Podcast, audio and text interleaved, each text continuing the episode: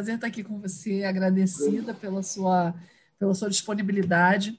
Meu nome é Cláudia Amaral, eu sou uma startupeira.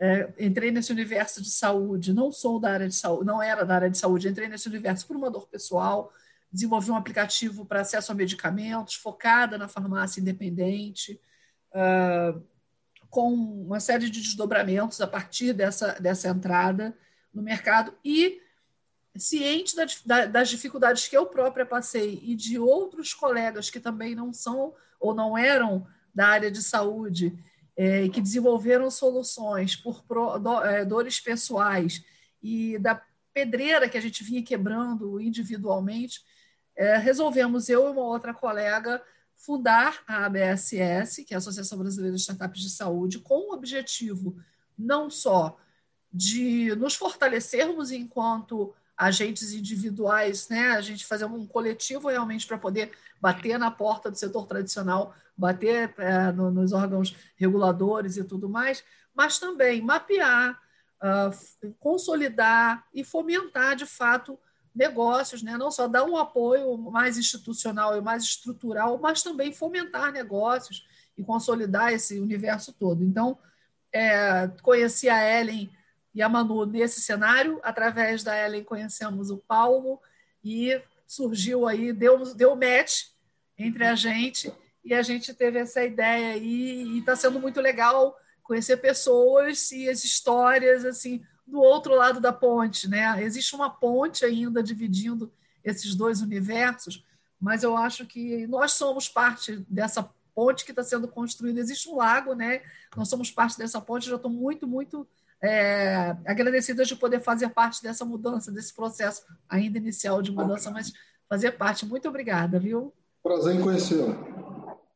Ah, Emanuela, eu vou rapidinho. É, a Emanuela está aqui e talvez representando a ponte entre o público e o privado. Ela tem um conhecimento muito grande do público que também nós queremos colocar nesse jogo porque ele vai continuar existindo e cada vez mais presente com cada vez maior número de usuários. Então, conta um pouco, Emanuela. Vou contar um pouquinho. Obrigada, Raiko, por essa conversa, por estar aqui conosco.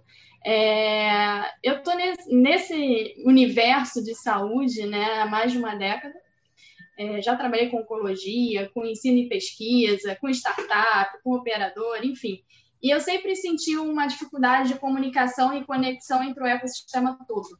Tá? Falo todo é juntar todo mundo e fazer algo, aprender algo. Então, eu crio movimentos e fomentos ligados à educação, porque acho que é a primeira coisa, a gente educa as pessoas e conecta e transforma. Eu acho que essa é a linha que eu tento fazer é, a parte do público, né? Eu venho conversando com algumas secretarias de saúde, então a gente começa com mapeamento de dor local da cidade, e aí sim a gente tenta resolver elas através com uma conexão da empresa privada, das startups e, e do público, né? Que é o gestor público que vai nos alavancar e fazer junto.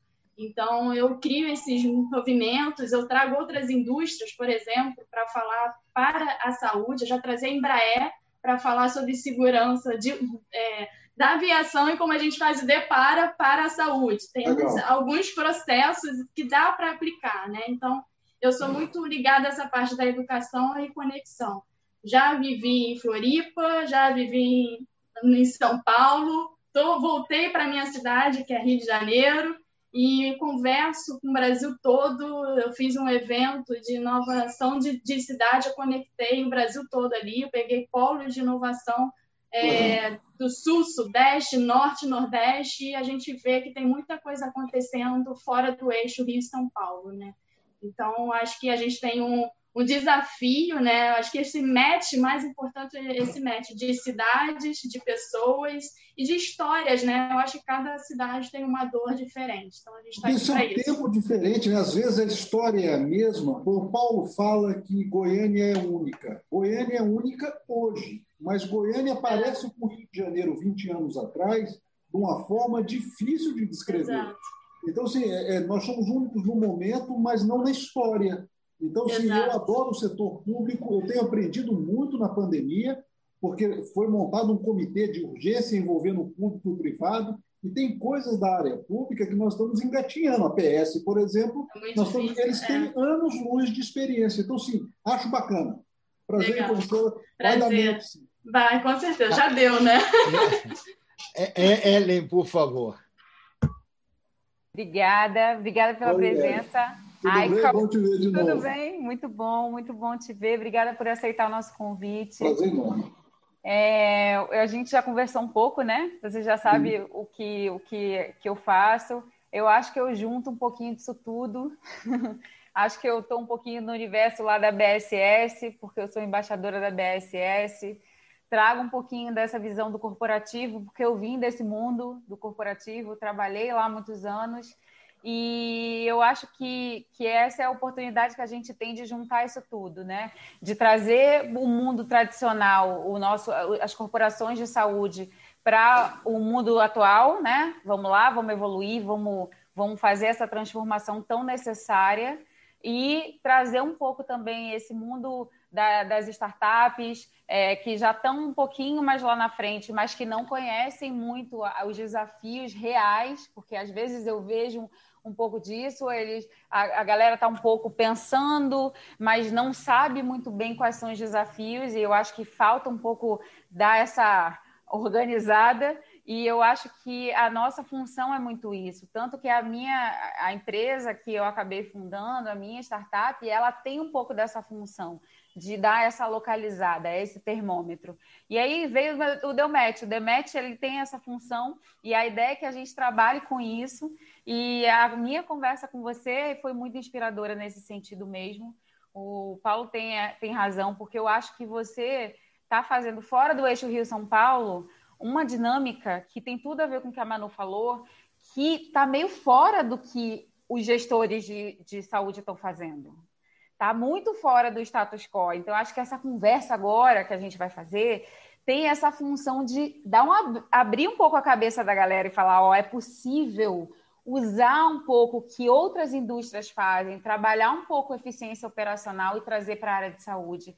Então, obrigada por aceitar. Eu acho que tem uma função muito educativa e, ao mesmo tempo, de, de talvez é, troca de experiências muito boa para a gente, talvez, é, abrir um pouco os horizontes, principalmente nesse momento que tem um monte de gente perdida, né? A gente está passando por um momento de é, colocar aí um pouco é, de pingo nos is depois desse susto que todo mundo passou, que a pandemia ainda está vigente, mas a fase aguda já passou é, e a gente nós estamos entrando na segunda onda agora aqui. É verdade. É, há, um, há um delay, né? E assim, aí eu, eu, vi hoje que caiu a ocupação, a fila diminuiu, aqui está subindo.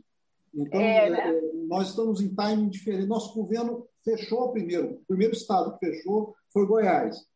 Então, o resto veio depois. Então, nós estamos em torno de 15 a 20 dias atrasados com relação ao resto do país.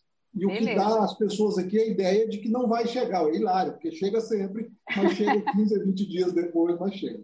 Então esse papo vai ser bom. Vamos embora. Bom, agora com vocês, a coordenação aí, Manu. Vai lá. Quem começa? Eu, come... Eu posso começar. Vamos lá.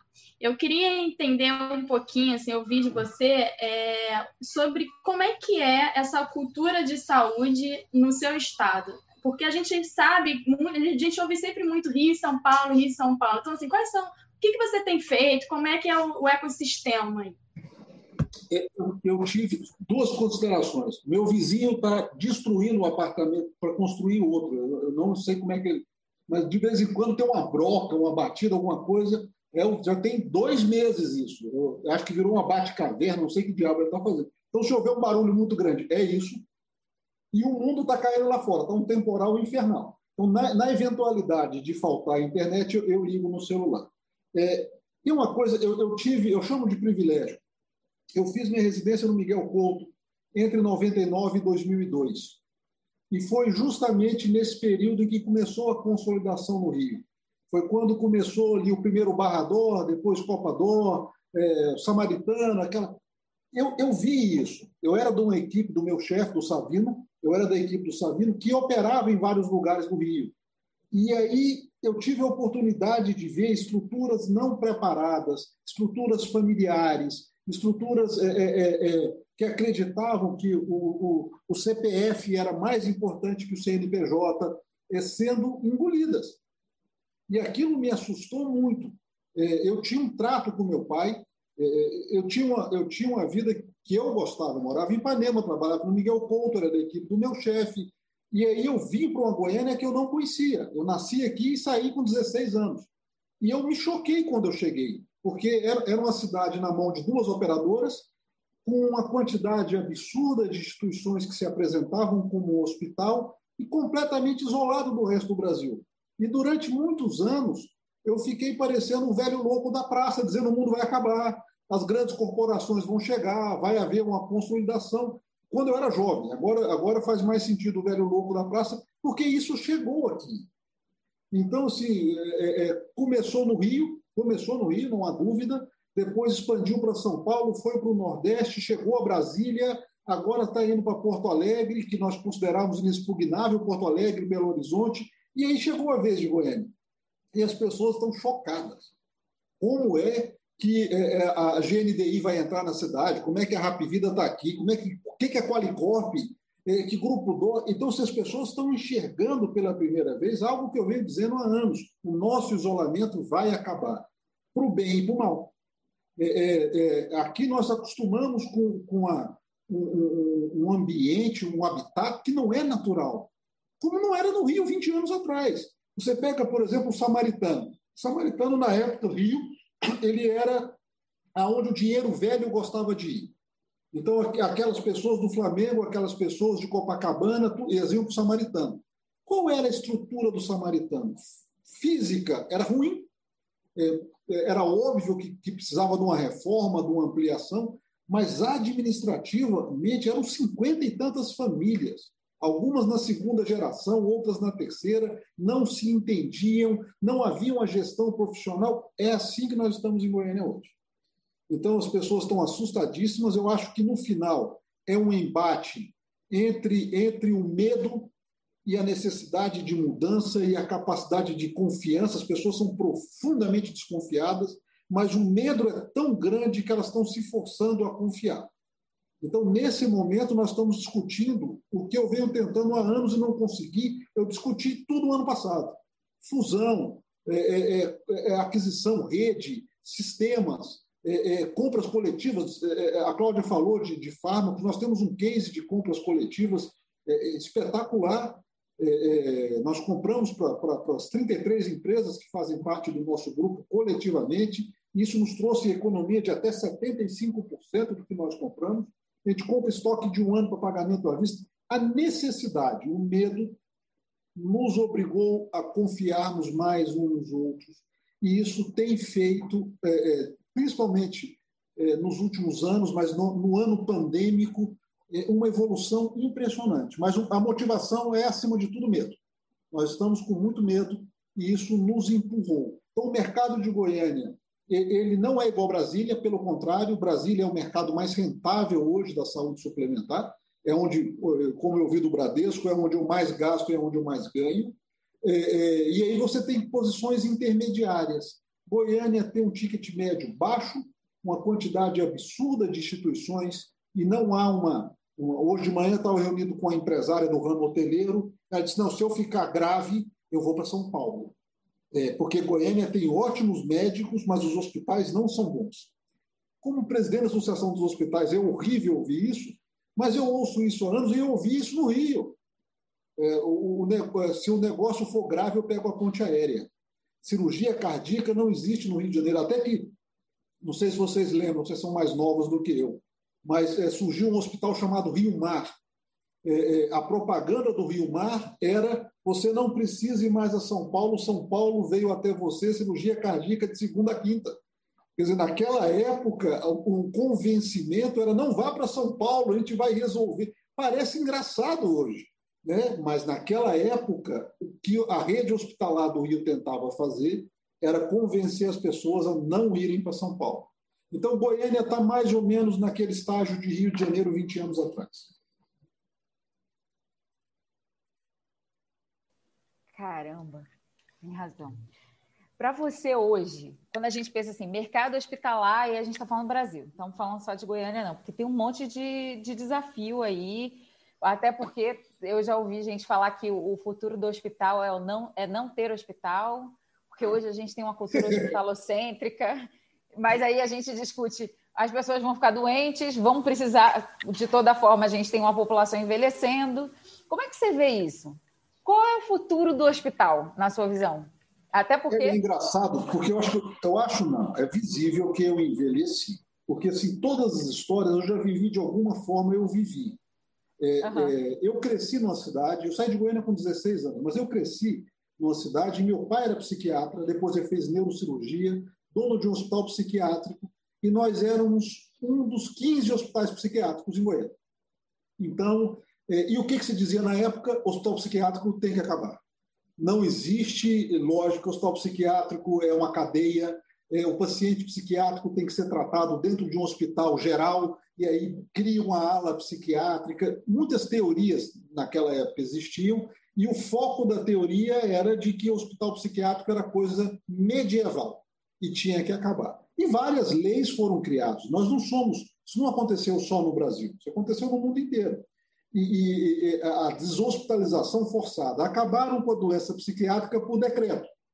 É, a partir de agora. E houve, na época, até uma remuneração. Quanto menos você internava, mais você ganhava. Bom, hoje existe, existem dois hospitais psiquiátricos em Goiânia, os dois são pequenos. Os doentes mentais estão na rua ou na cadeia. Eles, eles, não, não receberam o tratamento ambulatorial que se queria, que se planejava. Em Nova York, eles estão no metrô ou estão na rua, nas marquises é, é, a doença mental não acabou, não se acaba. Tem um filme espetacular, eu só consegui ver uma vez porque eu achei muito triste, chamado Invasões Bárbaras. Não sei se vocês já viram, que mostra o pano de fundo é o sistema de saúde canadense. Todo mundo adora. E aí, no Canadá, resolveram investir em medicina preventiva e fechar o hospital.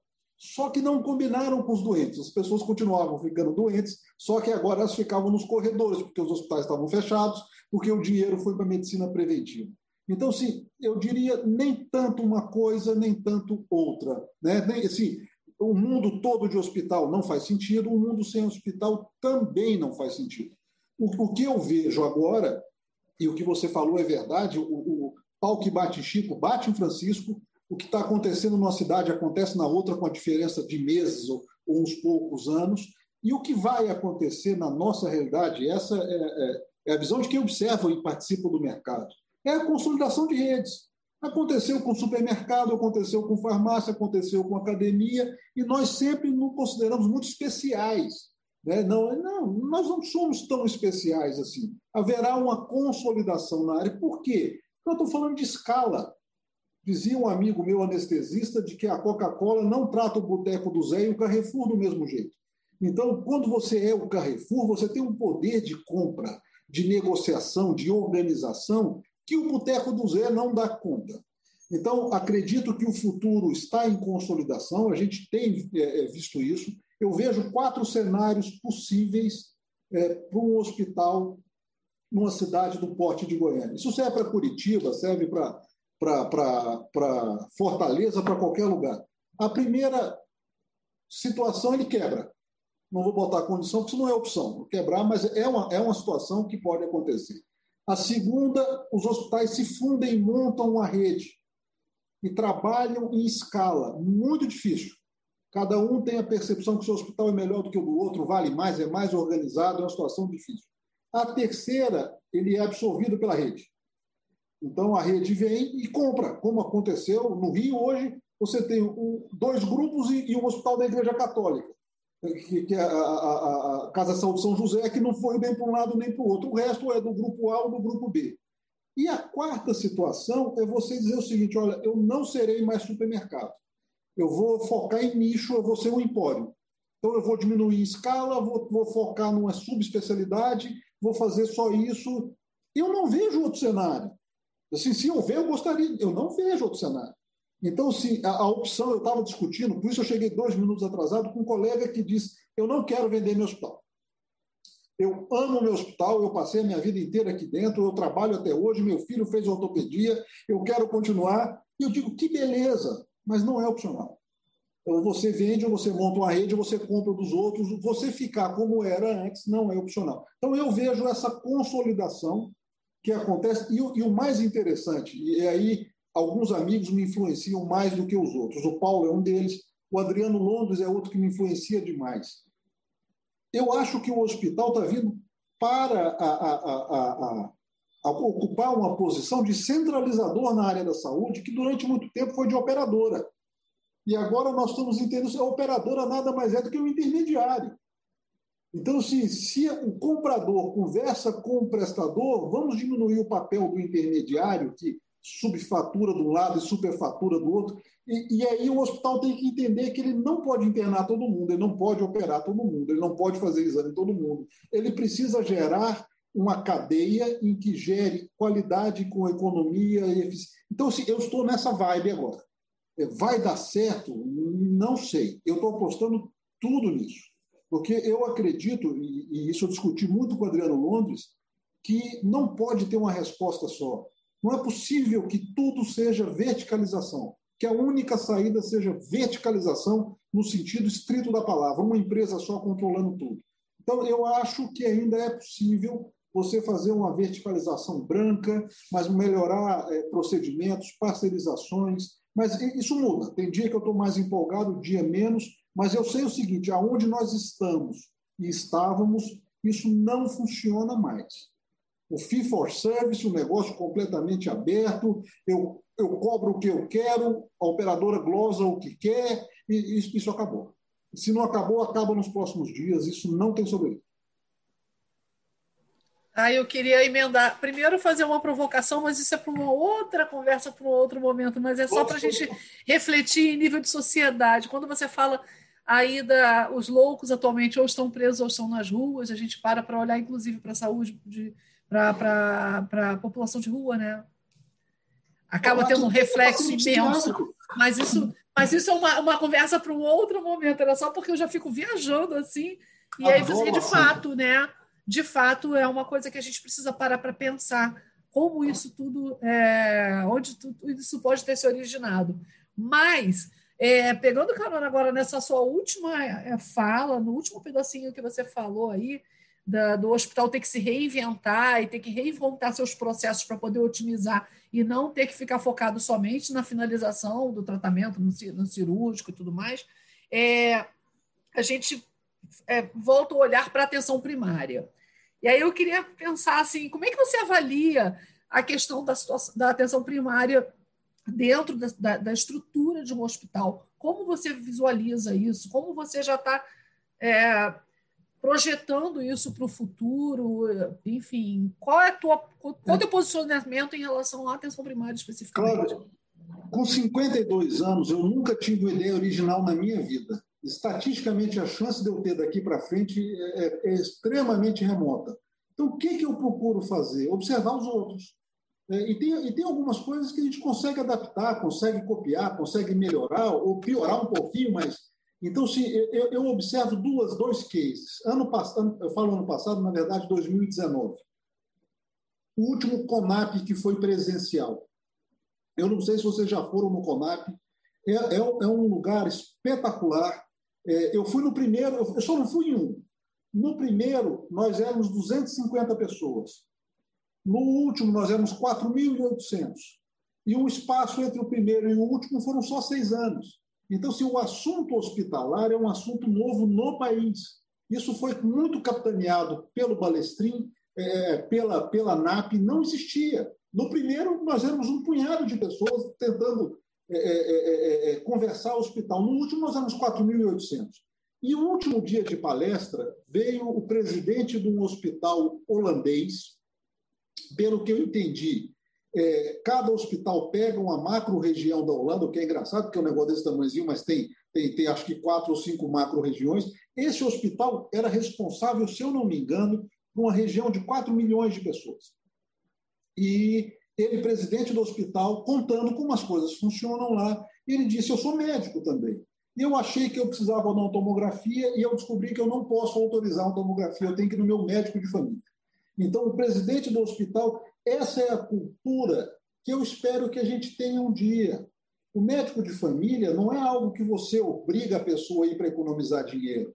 O médico de família é alguém que vai racionalizar o atendimento e o custo.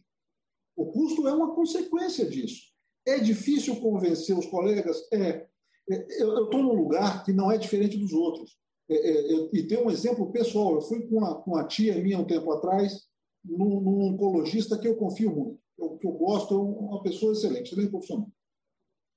É, era um linfoma, é, tinha é, um nódulo esplênico e a indicação era realmente tentar curar a doença tirando o, o baço da paciente.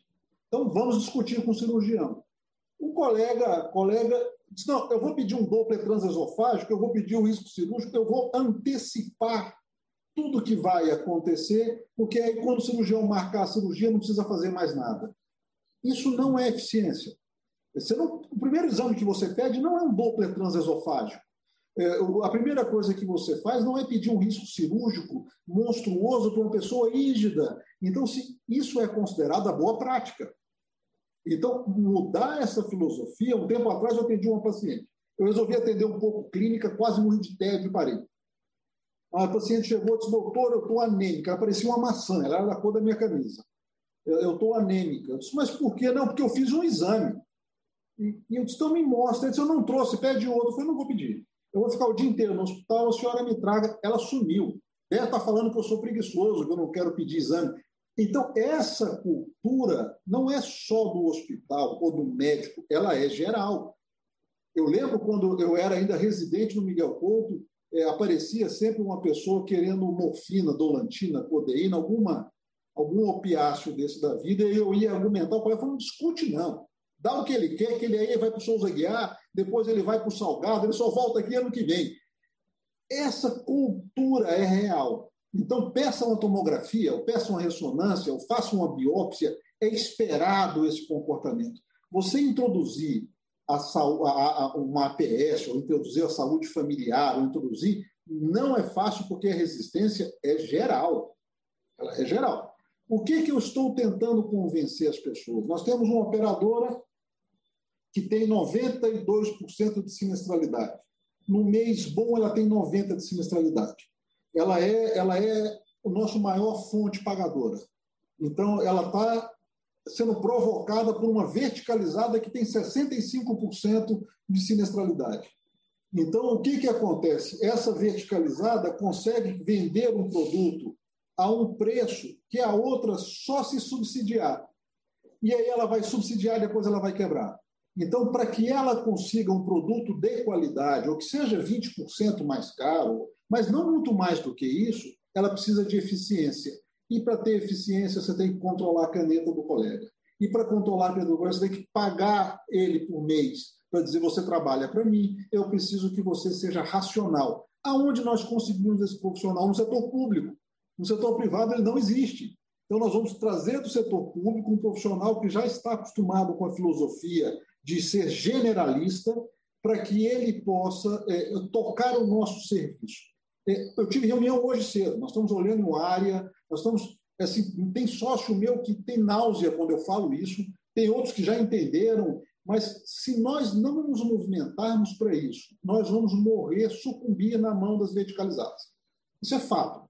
Então, a nossa tentativa é vamos é, introduzir modos saudáveis de diminuir custo aumentando a qualidade. Para isso, vai esvaziar parte dos consultórios, é, é, mas se não fizermos isso, a verticalizada vai acabar com o nosso mercado. As minhas respostas são longas, eu peço paciência. Se, se eu não, eu adoro, eu fico babando aqui. Inclusive, só complementando, vai de encontro ao que a Manu comentou e que a gente sempre debate, que é uma, tudo uma questão de educação, né, Raika? É, eu ia perguntar tudo uma questão de comunicação, de educação e de é, mudança cultural mesmo, né? É, e assim, é, a, é, a gente sabe que a área hospitalar é mais complexa, né?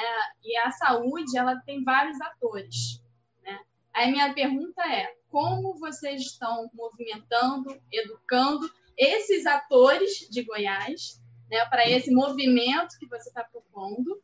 É, realmente, a gente tem uma cultura de doença, né? Então, assim, a nossa cultura é muito focada na doença ainda. Todos esses atores, inclusive nós, como consumidores de saúde, também faz parte desse, desse ecossistema. Então, assim, o que, que você tem feito é, para, para educar cada ator e para criar esse movimento aí em Goiás? Maquiavelicamente, eu tenho usado medo. Eu digo, ou fazemos isso ou vamos morrer. Ou, ou, ou, nós fazemos o que nós não queremos, ou o fim tem sido isso. Porque você não convence a pessoa a pedir menos exame, a internar menos, você não convence. Você diz o seguinte: nós temos talvez uma alternativa. A alternativa é, é, é, é termos uma performance melhor a um custo menor. Ponto. É, é, convence todo mundo? Não, mas aí eu tenho casos para citar, e eu sou meio eloquente nesse assunto. Eu vi isso acontecer. Por exemplo, nós operávamos, às vezes, um hospital chamado é, ah, São Marcelo, no Leblon. São Marcelo tinha 76 anos no Leblon. Ela desapareceu. Nós operamos de vez em quando na São Miguel, em Botafogo, desapareceu. Nós operamos no Santa Lúcia, virou do grupo ímpar. E todos os lugares que eu conhecia no Rio, a, a São Vicente da Gávea era a minha paixão. São Vicente da Gávea foi praticamente dado de, no final da. De, de... Então, sim, eu, eu consigo mostrar Dizer, olha só o caminho do fee for service descontrolado. Olha o que, que acontece num lugar onde as pessoas acreditavam que o hospital dela não ia sofrer isso, que era melhor do que o outro, que era capaz de resolver tudo sozinho. Então, eu tenho usado sempre que eu posso o medo. É, é, é dizer, olha, você não quer, mas a alternativa é pior. Tem é o velho pelo amor ou pela dor, e nesse caso é pela dor mesmo, né? Pela dor e pelo medo. É, é, é, dizia isso, Napoleão respondeu: as pessoas traem primeiro quem elas amam para trair depois quem elas temem, né? Então, se não quero inspirar amor nos meus sócios, eu quero que eles tenham medo, não de mim, mas da alternativa que se. Que, e assim, o, qual é. Na ortopedia a gente aprende isso, né? É, é, é pequenos acidentes geram microfraturas e aí o osso fica mais forte, ele te prepara para um trauma maior. Nós não tivemos isso em Goiânia. Então, a primeira fratura nossa foi exposta. A primeira, é, a entrada da Rapvida no mercado, ela cresceu uma velocidade, ela, ela sumiu. E isso agora ela vai virar Notre Dame Intermédica Rapvida, que aí muda o escopo. Então, se, eu não preciso de muito esforço para mostrar o outro mundo. Está aqui do lado. Vai lá, era um hospital, hoje são quatro, é, eram 30 mil vidas, hoje são 200. Olha o que está acontecendo. Mas a ferramenta maior é o medo. Mas mesmo assim, aquele colega que fica o dia inteiro no consultório, porque a, a boa parte dos médicos mede tempo em consulta. Você diz, olha, vamos para uma reunião, ele diz de quanto tempo? Eu digo uma hora, uma hora, três consultas, quatro consultas, e aí ele calcula o prejuízo financeiro, ele não vai. Então, para esse indivíduo, é complicado entender o que nós estamos falando de mercado, fluxo, consolidação, EBITDA. Ele não conhece, ele conhece consultório. E ele avalia o resultado não pelo resultado financeiro da instituição, mas pelo resultado financeiro do consultório dele. Então, se as coisas estão boas, eu operei muito esse mês. Pode, pode ser que não seja. Então, sim, não é fácil, mas eu também não vejo como opção ou faz isso e nos adequamos, ou vamos desaparecer. Você tem muita razão. Meu, meu pai era meu pai era dono de meu pai tinha uma padaria. Meu pai fazia conta por pão, gente. Quando a gente pedia aumento de mesada, meu a conta do meu pai vinha pelo número de pães que a gente pedia. Está pedindo aumento de mesada? Pelo número de pães. Exatamente, médico conta exatamente pelo número de, de consultas. Você está muito certo. É. Agora, vou, vou aproveitar da nossa conversa que a gente teve. E você me contou de, do projeto de vocês, que já começou há uns dois anos atrás, então, ou seja, antes da pandemia. Né? E esse projeto de consolidação me deixou muito impressionada porque você citou assim muito rapidinho, e eu acho que, que é injusto com o projeto você falar tão rápido sobre a consolidação das compras coletivas, é, e eu acho que vale a gente explorar um pouquinho, porque não foi só isso, vocês estão num projeto ou, ou já passaram por ele, da história do, do prontuário eletrônico único para vocês, é, é, a história dos desfechos, não sei se a gente pode falar disso e, e se não pudermos. É, eu acho que é tão fantástico, porque ele traz esses inputs também de, dessa, dessa eficiência operacional que eu acho que traz de muitas outras indústrias e é muito fantástico. Se você puder detalhar um pouquinho mais para a gente isso. Claro. Eu queria, eu queria só complementar rapidinho, antes que, que você responda. Aproveitando aí a questão dos desfechos, de prontuário único e tal, se vocês, óbvio ou não tão óbvio assim, se vocês já têm em mente a, a utilização da, da, do database que vocês vão gerar para justamente trabalhar todo esse histórico aí, enfim. Exato. É, o, o, Big Data agora é, é o, o que, que é, mas, deixa eu tentar explicar mais ou menos a nossa trajetória para que o final faça sentido. É, nós começamos, o nosso grupo começou a se reunir 16 anos atrás. Nós éramos todos de uma associação em que é, todo mundo é igual. Uma estrutura do interior de quatro leitos tinha o mesmo voto e o mesmo peso que uma estrutura da capital de 200. E, e no final, os assuntos eram discutidos a granel, era, era coisa o macro não era. Aí um dos, que já é falecido, um dos sócios, é, virou e disse: Nós precisamos montar um petit comitê. Vamos montar um grupo nosso para discutir aquilo que nos afeta. É, então, qual era o critério? Hospitais que têm pronto-socorro e, e, e, CTI. Então, participa desse petit comitê. Quer dizer, hoje é hilário isso, porque você vai dizer, mas sem CTI pronto-socorro é hospital? Para mim, não é. Mas para um monte de gente é chama de hospital, ou casa de saúde, ou instituto, ou alguma coisa, mas na verdade não tem resolutividade nenhuma, não tem nenhuma. Quando nós começamos a nos reunir, nós começamos a trocar informação. Não subestime o trabalho que isso é. Para alguém confiar ao outro os próprios números, é... e aí fomos discutir, por exemplo, o oxigênio. Naquela época havia um monopólio. Então, quando uma indústria estava numa cidade, aquela cidade era dela. É, é, é, as outras não entravam, uma respeitava. Nós quebramos o monopólio em Goiânia. Por quê? Porque a indústria que aqui estava vendia o mesmo produto na mesma cidade por preços que variavam de, de R$ 2,00, R$ reais a R$ 11,00, a R$ reais, ou mesmo produto na mesma cidade. Cada negociação. Aí nós conversamos. Quanto é que você paga no oxigênio? Tanto. mas eu pago três vezes mais. Por quê? E aí trouxemos uma outra indústria, onde nós temos oito ou nove indústrias aqui. E aí nós ficamos anos nisso, tentando melhorar o que comprávamos e tentando negociar melhor com as operadoras. Como? Na ponta da faca. Nos sentávamos com a operadora e dizíamos: olha, nós precisamos aumentar. Não vou aumentar, eu vou parar. Eu vou fazer greve, eu vou paralisar. Durante anos, essa foi a nossa rotina. O que, que aconteceu? As operadoras entenderam que ou conversavam conosco ou o que elas vendiam elas não conseguiriam utilizar. E, e assim, nós fizemos bons acordos e chegou um momento em que as nossas eh, negociações passaram a durar três meses. Nós começamos em janeiro, acabamos em abril, e o resto do ano?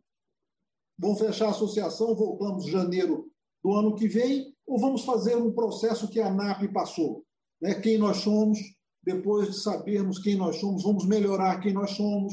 E aí nós começamos esse processo, uma classificação que foi um parto, é, quando nós fizemos, cinco hospitais ameaçaram sair, porque eles disseram que eles eram muito melhores do que aqueles números estavam dizendo.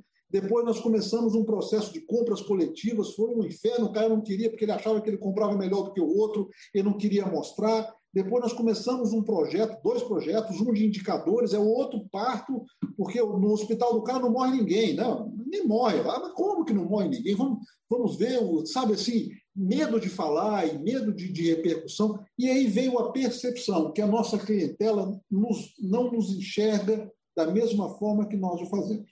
Nós sabemos o trabalho que nós temos, o que, que era hospital 20 anos atrás, para a maioria, um monte de médico, uma enfermeira e o resto técnicos. Era isso um hospital. Hoje você entra no hospital, você tem dois tipos de nutricionista, dois tipos de farmacêutico, você tem engenheiro clínico, você tem vários, é, 40 e tantas enfermeiras, cada uma de uma especialidade, coordenando um serviço. O hospital ficou mais complexo. Como é que isso traduz em números? E aí nós começamos a discutir indicadores. Então, se nós precisamos ter indicadores para conquistar, o que, que nós fazíamos antes? Apelávamos para o lado emocional. Nós somos da mesma cidade, você tem que ficar no mesmo. O que o Rio fez 20 anos atrás? Né? Nós somos, não vá deixar seu dinheiro. Quando o indivíduo acha que ele está morrendo, ele vai para qualquer lugar e toma qualquer coisa. Se o preço aí para São Paulo, ele vende o que ele tem, ele vai para o Einstein ou para o Ciro, para onde quer que ele acredita.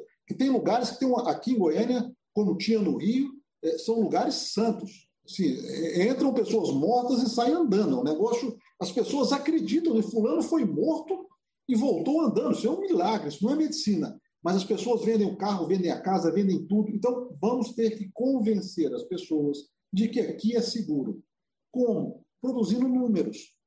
Vai dar certo? Não sei, porque nós estamos no verve de lançar isso para mostrar o seguinte: no hospital tal morrem tantas pessoas, que dentro de um parâmetro é aceitável. No, no hospital tantas infeccionam. Vamos discutir isso. Pare com esse negócio religioso. Aconteceu um negócio interessante aqui em Goiânia.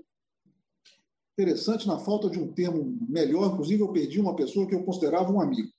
É, o nosso prefeito foi eleito prefeito no CTI do Einstein, em São Paulo.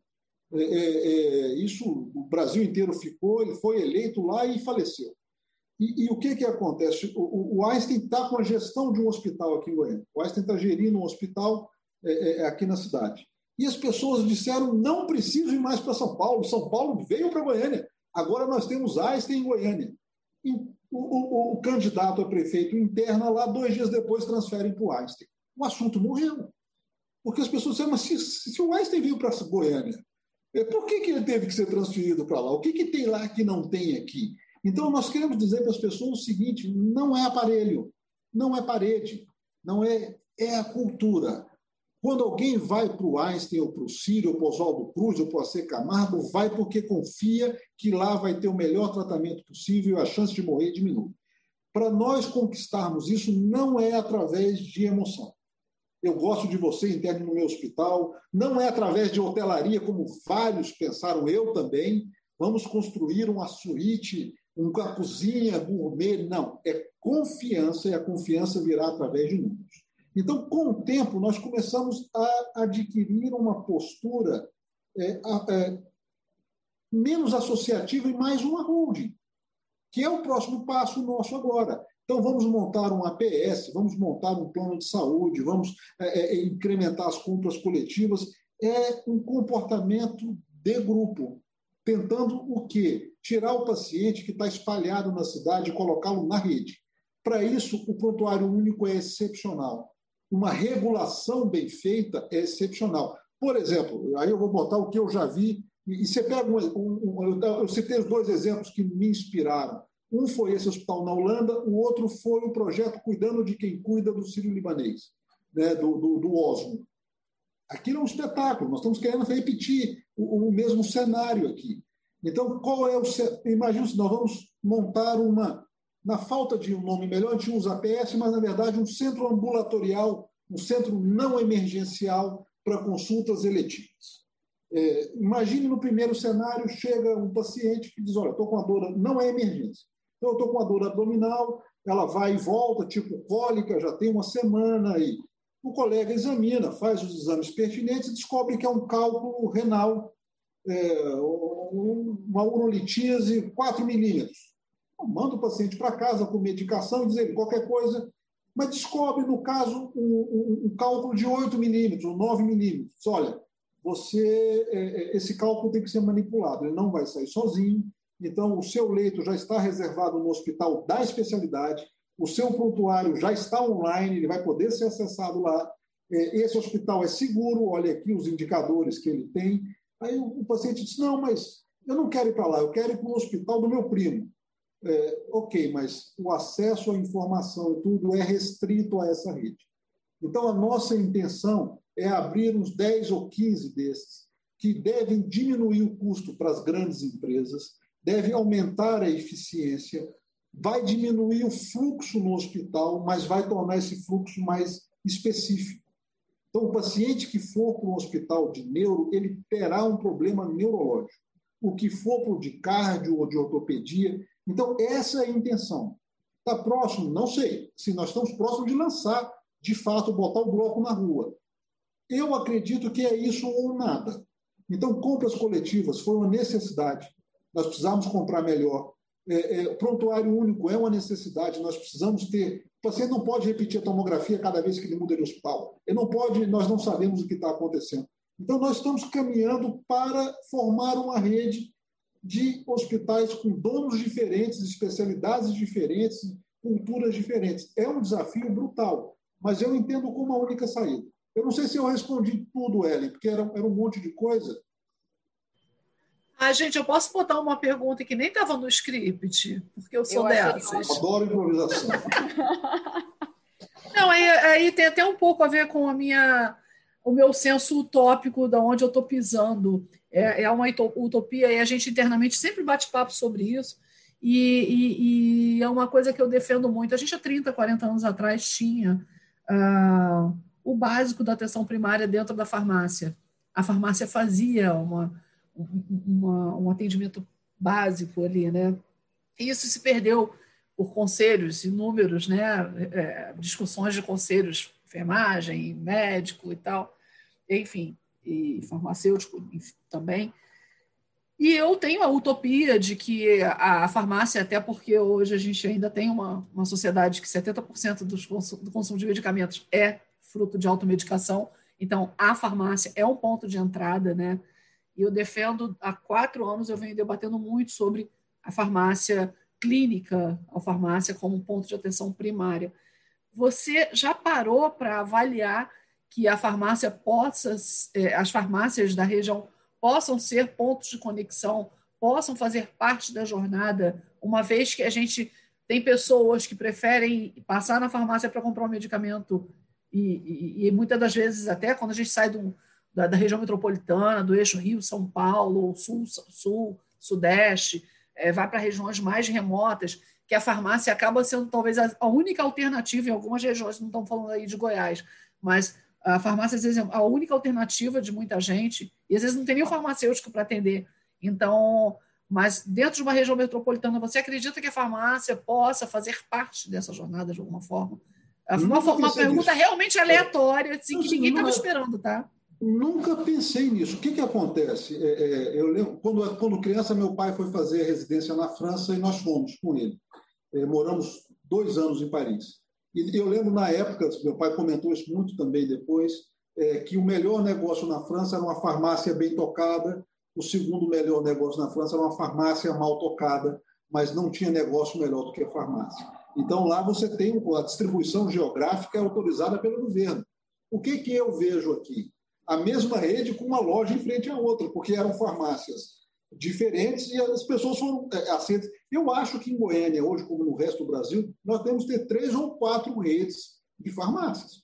Eu, porque eu olho, são sempre as mesmas cores, os mesmos nomes. Eu não parei para prestar atenção.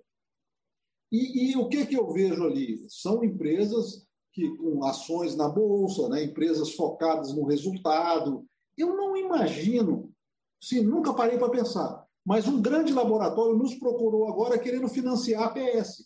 Então, assim, é possível que não há farmácia, mas um laboratório, porque ele calcula o seguinte: vão usar menos medicamentos, mas quando forem usar, vão usar os meus. Então, eu acho que todos nós estamos racionalizando mais por uma questão prática do que filosófica. Então, se, ok, o sistema vai morrer, se eu não fizer alguma coisa, ele desaparece, então eu vou tentar que ele seja mais racional, mas aí ele me recompense. Eu acho que Talvez não, não farmácia em si, mas farmacêuticas é possível. Obrigada. É, até se você pensar de você pegar a farmácia, tirar a farmácia como um ponto de venda, mas trazer ela para o início do processo de atenção, aí você muda totalmente a lógica da, da dela, né? Para que, que ela serve no processo. E é aí, isso. se ela não ela não servir mais para vender, mas para personalizar a medicação, para o cuidado com a saúde, aí faz mais sentido ainda, né? Aí não é totalmente... da farmácia, né? Talvez o dono da farmácia que esteja focado em resultados. Porque se você olha, e é a mesma rede no Brasil inteiro, está dando certo. O projeto é, de expansão de consolidação está dando certo. E aí você chega e diz, não, vamos fazer o seguinte, vamos focar na saúde básica para as pessoas ficarem menos doentes. E aí você vende menos medicamentos, mas eu acho que essa probabilidade é pequena do, do, do, do entendeu? Acho mesmo. Sim, é pouco, é. O Brasil é o país que mais consome medicamentos no mundo. é o país é. que mais consome ansiolíticos e, e medicamentos para moderação de apetite. Nós temos uma fixação, tanto que farmácia virou meio que um mini supermercado. É. Você vai e compra um sorvete, um ansiolítico, um é, chinelo. Tudo, você compra lá dentro e, e você sai abastecido. Por exemplo, nós somos um dos últimos países que eu sei a controlar antibiótico. As pessoas achavam que. Eu lembro da minha mãe dizendo: toma para minha mãe. Minha mãe não era médica. Dizendo para minha irmã: toma esse anti-inflamatório aqui, Bactrim. Falei, mãe, isso é antibiótico. Ah, não, mas toda vez seu pai. Quer dizer, é, é, você tomava antibiótico, qualquer coisa. É, é, e isso gera uma seleção bacteriana monstruosa e gera custos e morte. Então, assim, eu, eu entendo muito pouco de farmácia. Farmácia hospitalar, eu, eu não considero hoje uma instituição, tanto que faz parte do nosso estatuto. Hospital sem farmacêutico não pode entrar na associação. O hospital só pode fazer parte se tiver um farmacêutico coordenando o serviço de farmácia. Não é aceito, não, é aceito, não se discute mais isso. É, o hospital tem que ter farmacêutico ou não. Não é um assunto mais discutível. Para ser hospital, tem que ter, no mínimo, o farmacêutico clínico participando do dia a dia das decisões. Importante. Gente, que papo bom, né? Eu que agradeço. Vocês me animaram esse dia de chuva. Aqui não, aqui já passou a chuva. Mas olha, eu acho que nosso tempo já. A gente cumpriu o tempo certinho. Foi ótimo o nosso tempo. Ah, o doutor Faulo voltou. Ele estava organizando um estante lá atrás. Ele, tá. Você vê que é um estante que cabe uma arquitetura ali do, da distribuição. É verdade. Eu estava ouvindo e com muito interesse. Eu considero o Michael com a mente muito aberta, é, com muita cultura por questões é, da formação dele e é, temos muita coisa em comum é, principalmente que é, ele trabalhou no Miguel Couto e eu também. E ele trabalhou com o Savino, Savino um grande amigo meu, meu colega de turma, que foi é, é, chefe da cirurgia do Miguel Couto até recente. Hoje ele é o presidente do Colégio Brasileiro de Cirurgiões. Mas é, na minha equipe, quando eu trabalhei no Miguel Couto, tinha um goiano que era ortopedista, trabalhava na equipe do Nova Monteiro, que era o Ronaldo Caiado, que hoje é o governador lá de Goiás. Então, coisas em comum, e se a gente pegar, nós vamos encontrar muitas outras. Mas ah, uma questão histórica, eu, pelo meu mestrado e agora doutorado, tive que pesquisar a história do sistema de saúde no Brasil e, e eles ocorreram por ciclos e que o, o Eichel fez um resumo que quando ele chegou aqui no Rio ele tinha a Casa de Saúde São Miguel, tinha a Casa de Saúde é, lá do Leblon. É, é São Marcelo. É, São Marcelo, tinha a Casa de Saúde São Bento, tinha a Casa de Saúde Santa Lúcia, todos eram Casa de Saúde e por exemplo, uma das mais importantes, onde operava o principal cirurgião aqui do Rio, é, que era o, o, Paulino, ele é, era uma casa de saúde mínima, com seis, oito quartos da irmã Matilde, lá no. Hoje é o Hospital São Vicente de Paula, no Largo da Medalha. Então, isso é muito contemporâneo. Quando eu me formei, tudo o que eu queria era trabalhar para o SUS, é, no, para o governo, e trabalhar com duas situações onde que todos os médicos sobreviveriam muito bem, é, porque o salário era bom e você tinha duas cargas, quer dizer, ele trabalhava quase 80 horas por mês para ganhar o dinheiro das 80, mas na realidade trabalhava 40, 40 e pouco. E houve o concurso de 1977, eu passei no concurso, tudo, mas tive a, a visão que não era isso que eu queria. Levei dois ou três anos para contar para minha mãe que eu não uhum. tinha assinado minha carteira lá no. Na época chamava INSS, não era SUS, é, e ia trabalhar como médico liberal na iniciativa privada. Ela não admitia isso, eu tinha que ser um médico do INSS, que era uh, importante na época. Então, é, isso corresponde a um ciclo, e ciclo esse que eu vi nascer a Unimed, a Golden Cross, uh, a Notre Dame Intermédica, a Pivida e Prevent Senior e tudo mais. O Bradesco surgiu saúde dez anos depois da Mil. Eu, ah, como o Eichel, né, é, estava em Paris assistindo o primeiro Congresso Mundial de Medicina de Grupo. Eu tinha três meses de casado, fui com a minha mulher e disse: Olha, vai ser a nossa lua de mel. Vamos assistir o primeiro Congresso uh, Internacional de Medicina de Grupo, 1976, em Paris do Brasil só tinha quase dono. Fomos uma delegação de uns 20 e poucos médicos e tal, mas 80% eram donos de hospitais psiquiátricos, porque eles sentiram que os hospitais psiquiátricos iam acabar, eles tinham que encontrar um outro caminho, e era o setor mais organizado da saúde aqui no Brasil naquela época eram os hospitais psiquiátricos que tomavam conta da Federação Brasileira de Hospitais e tudo mais. Mas isso é para dizer, na volta, aos pouquinhos, aqueles hospitais psiquiátricos foram fechando e esse ciclo acabou. Veio um novo ciclo que era da medicina verticalizada, que chamava medicina de grupo, é, e, e eram verticalizados mesmo. E, por exemplo, para participar da Abrange, que era a Associação Brasileira de Medicina de Grupo, você tinha que ter prontuário único. O, o, o hospital que não tivesse prontuário único, estou falando, 40, 50 anos atrás, não participava da Abrange. E vejam como a coisa mudou. A, a Golden Cross, é, a Unimed, a, a Mil ainda não, mas sendo disruptiva, é, fazendo o que o americano chama de PPO.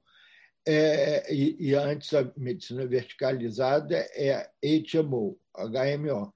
Bom, esse ciclo está é, no fim, as PPOs é, vão estão é, em crise, estão sendo desidratadas, perdendo clientes e tudo mais.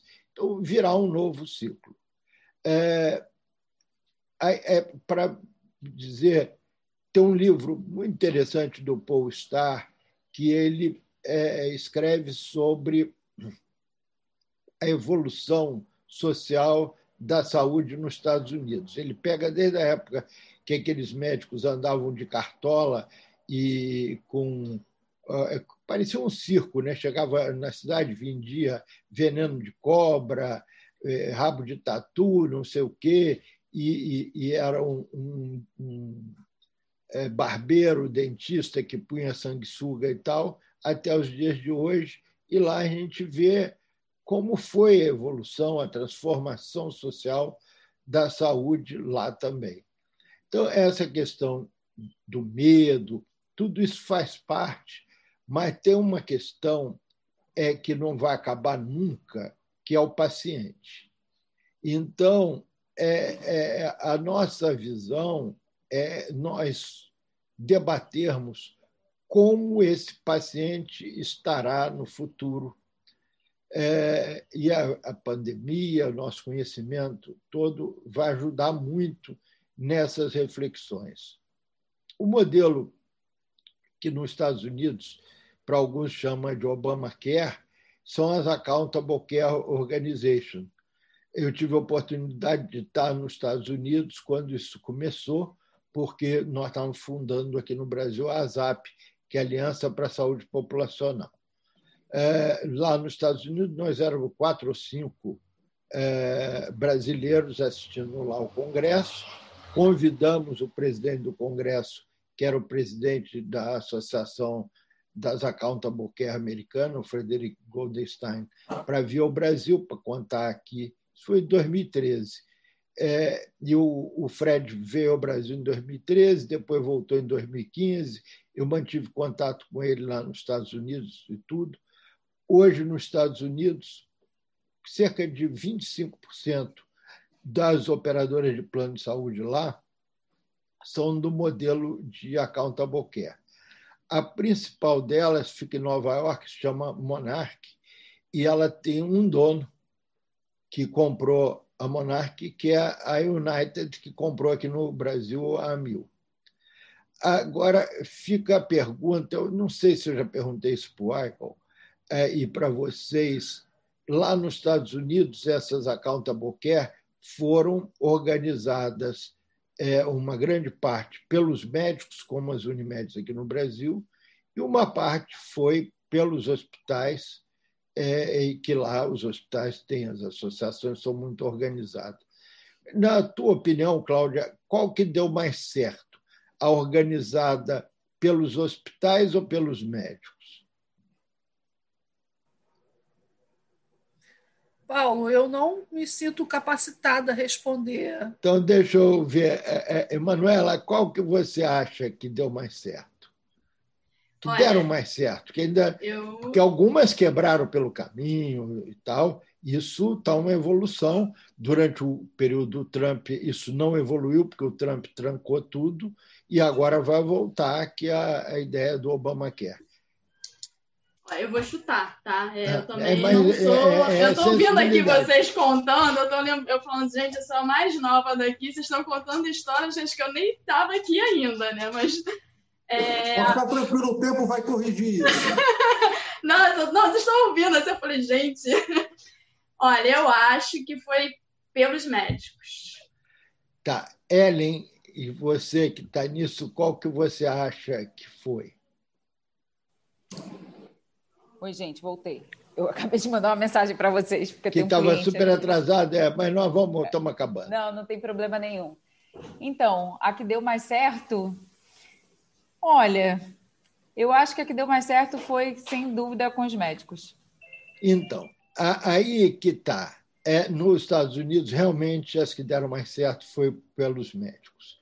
E o que pesa no custo da saúde é a, a mão do médico. Por que as verticalizadas estão dando certo? Porque elas pegam na mão do médico e é, é uma meia dúzia só de médicos que trabalham para verticalizada. Não são os médicos de rede, nem especialistas, e principalmente nenhuma das que são grandes verticalizadas tem médicos de renome, médicos famosos. Nos Estados Unidos, desde a década de 30, tem uma verticalizada lá que é famosa, que é a Kaiser. A Kaiser ganhou muito dinheiro a vida inteira, desde a década de 30. Os Estados Unidos tem 50 estados e a Kaiser só está em seis estados. É, então, eu visitei a Kaiser, conheci tudo, trouxe a presidente da Kaiser para falar aqui no Brasil por duas vezes e tudo. O que eu é, digo é o seguinte: as verticalizadas têm um, dois fatores contra ela, que é o médico, que é vai ser o principal prejudicado, e a, a, o paciente, que também vai ser prejudicado, porque ele não vai ter muita escolha, vai estar é, com a, o, o trato dele muito dirigido por uma questão de preço. Então, aqui no Rio não tem nenhuma verticalizada até agora. Alguém vai dizer, ah, mas vai ter. Vai ter, mas ela não vai prosperar muito. Como na cidade de São Paulo, a Notre Dame é, existe em São Paulo, mas na periferia, no centro de São Paulo, é, nos bairros nobres, etc., Notre Dame não está. Eu conheci muito bem a, a Pivida porque a gente representava a, a Pivida nos clientes, é, vou supor, lá do Nordeste, que eram donos das companhias, que eles não queriam ser verticalizados, queria ter um atendimento diferenciado, então a Pivida nos repassava. eu conheço eles bem desde 90, então lá se vão 21, 22 anos. É, o que importa é que tenha alguma coisa no sentido de atrair, fazer o melhor para o médico e para o paciente. Porque o médico e o paciente, como o hospital, também não acabarão. O que vai acabar é, são esses modelos de remuneração, disso, daquilo, que vai mudando de nome. Nos Estados Unidos foi HMO, PPO, ah, agora ACO e por aí vai. Então, a cada ciclo vai mudando. Mas, é, só para fechar a nossa conversa, é, e que foi excepcional, o ICAO pode iniciar um modelo, porque ele ainda é jovem, que vai fazer é, é, transformar Goiás mais uma vez num case. Eu também me lembro, há uns 20 anos, Goiás era uma referência, eu acho que ainda é, em oftalmologia. Então, as pessoas saíam do Rio de Janeiro para tratar em Goiás. E por quê? É, é, é, porque tinha um serviço lá em Goiás de bom nome, com é, os médicos, etc, etc. Então, e aí ele expandiu, ele foi para Brasília, ele foi para São Paulo. É, é, aquilo, o que dá certo frutifica e expande. Não, então, não tem jeito. É, é, então, assim, ou, ou verticaliza daqui para. Ou, ou expande de fora para cá, ou de lá para cá, aquele que deu certo ocupa o espaço daquele que não deu certo. É, vai ser. Sempre te mandei assim. um artigo, agora que você tocou no assunto, te mandei da, do, um Six Minutes mostrando uma rede californiana de hospitais que está tomando conta do país e hoje a mulher parir em São Francisco é o dobro do preço do que parir em Nova York. Essa é a única coisa que é mais cara na Califórnia do que em Nova York. Por quê? Porque é uma rede que controla tudo. Então, se nós estamos entrando na, na, na Matrix, nós estamos entrando num, numa, numa, num mundo globalizado em que cinco ou seis vão ser donos de tudo. Então, é, é isso daí é que tem que enxergar, e ao mesmo tempo eu acho que esse ciclo de cinco ou seis ser dono de tudo vai durar um pouco tempo, porque vai haver um, um Big Bang e vai mudar tudo isso. Bom, foi excelente o nosso encontro, a nossa conversa. Durou 24 minutos mais do que estava previsto, mas foi ótimo. O Michael, isso está sendo gravado, vai ser editado, vai virar um podcast, vai virar um vídeo no YouTube para as pessoas que já são seus fãs e te conhecem. Só minha família. Paulo, obrigado pelo convite. A Ellen, a Manu, a Cláudia. Adorei. Eu obrigada, foi ótimo. Eu também não vi. Eu, eu falo pra caramba, me desculpem, eu me empolgo na conversa. Corta isso, Mas foi ótimo. um monte de coisa que eu cortei. Mas obrigado pelo convite, estou sempre à disposição de vocês. Obrigada. Tá Muito obrigada. Um abraço. Obrigada, pessoal. Tchau. Obrigada, Raca. Um prazer.